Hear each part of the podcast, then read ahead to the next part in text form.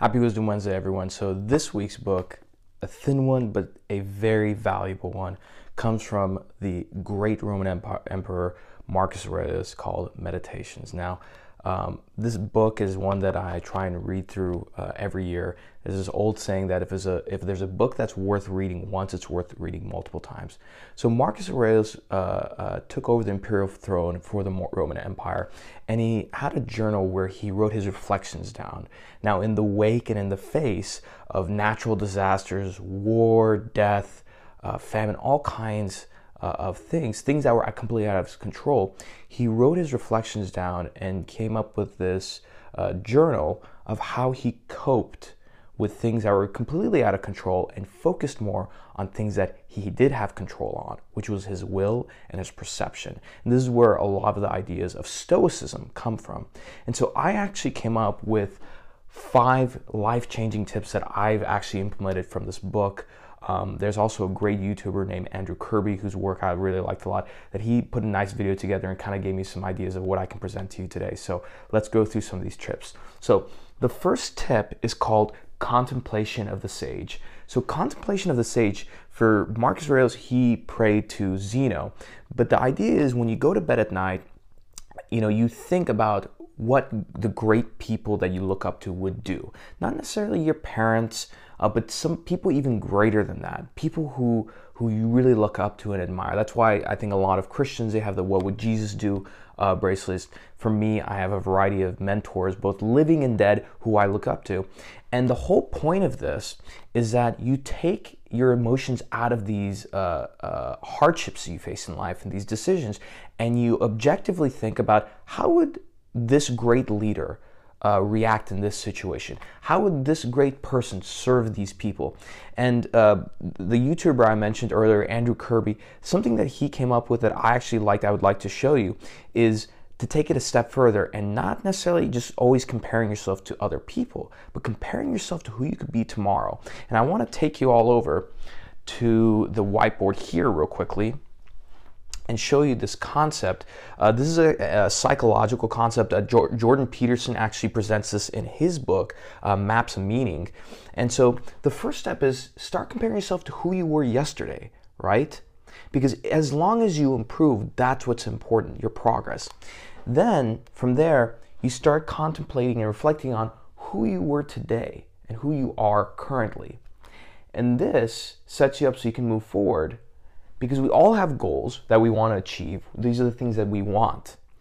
But that puts up puts us in a position to start contemplating who we could be tomorrow.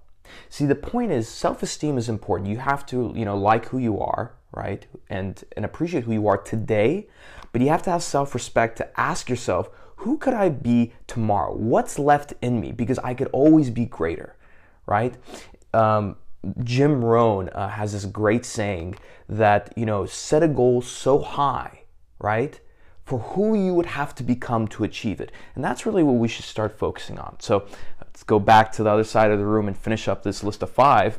So, what's left on the list? So, number two, a view from above. The view from above is kind of like a bird's eye view of you.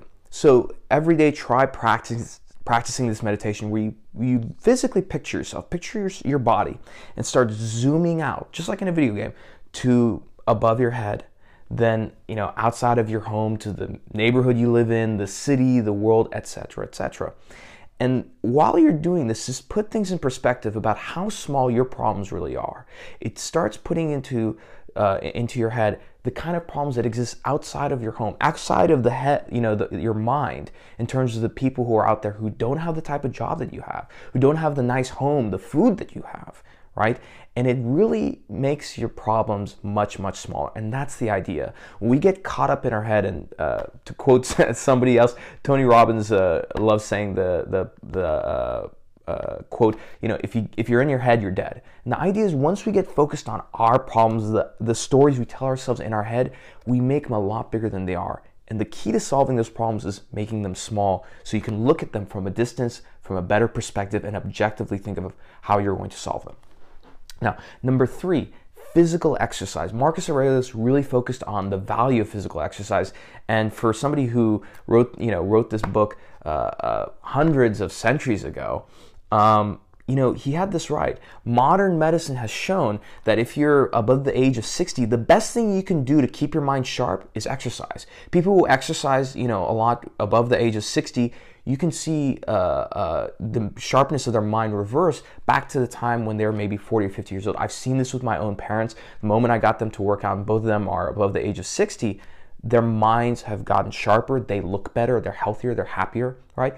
For me, every morning I've committed for the last couple years, every morning, no matter what it, no matter whether I'm sick or anything, I have to do 100 push-ups. And I've sort of added to that routine. So add something like that to your routine. Commit to doing just 10 push-ups every morning. The idea is discipline and commitment. Okay? Fourth thing, meditation. And of course, this book is called Meditations.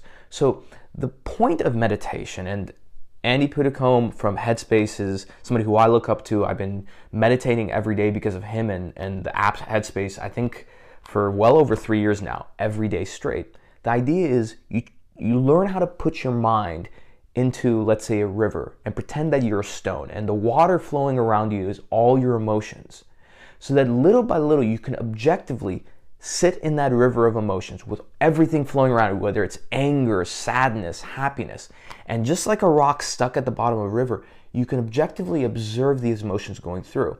With Marcus Aurelius, you know, again, he was an emperor, he was a warrior, he was a general. So he dealt with a lot of tragedy in life, deaths, failures, and it was important for him as a Stoic to detach himself. And that doesn't mean to completely ignore your emotions. The importance is understanding those emotions and observing them. And I'll tell you, one thing that I've learned is when you get very angry, right? That's your primitive brain acting out. The moment that you speak the words and say to yourself, "Oops, I think I'm getting I'm getting angry." The moment you recognize it, as it's as if the lizard brain crawls back under the rock from where it came from and then you're not as angry anymore. That's the idea is that we want to use our mind to have control over our brain, which is a primitive tool. Right? And lastly, daily review. Every day as professionals, we have great wins, we have failures throughout the day, we have reflections. We will forget those things over time, and our brain will find ways to rationalize random events and come up with its own story as to why things happened. It's important at the end of every day Sit down. It'll take only a minute of your time. Write down three things that you're grateful for, things that you're very happy that happened actually, wins, for example. And then at the same time, write down three things that you observe that you could improve, improve on. Maybe you need to be better about planning your day. Maybe you need to be better about saying no. Maybe, maybe you need to be better about the way you act in meetings and the way you react to people. So, again, these are five life changing tips. Again, if you if you want to listen to me, try and implement these things. And what I would say is when it comes to bad habits, psychologically, it's easier to lump a bu- bunch of bad habits together and drop them all at once. So if you drink a lot of booze, you eat junk food, and you stay up late, those things are probably related in some way, shape, or form. So you can lump bad habits and drop them all at the same time. With good habits, though, don't overload yourself and try and do all of these at once. Do one at a time. The idea is little progression, right? Little by little. You know, yeah, shoot for the moon and the stars, but every day set yourself little goals. So for this week, maybe just start identifying, ask yourself, who do you really look up to?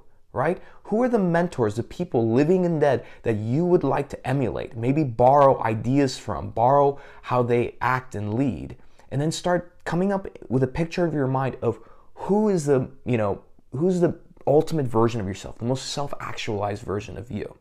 And start from there. And then after 30 days, you know, start adding these other things. Okay? So that's your book of the week. I hope you go out and get it. Buy the physical copy and keep it in your library. Mark it up and see how you're going to grow over the years. I promise that you will. And as always, happy Wisdom Wednesday. Thank you again for tuning in to this week's episode of the Mind Loom. For questions that you'd like to submit, please email mindloomboom at gmail.com. That's mindloomboom at gmail.com.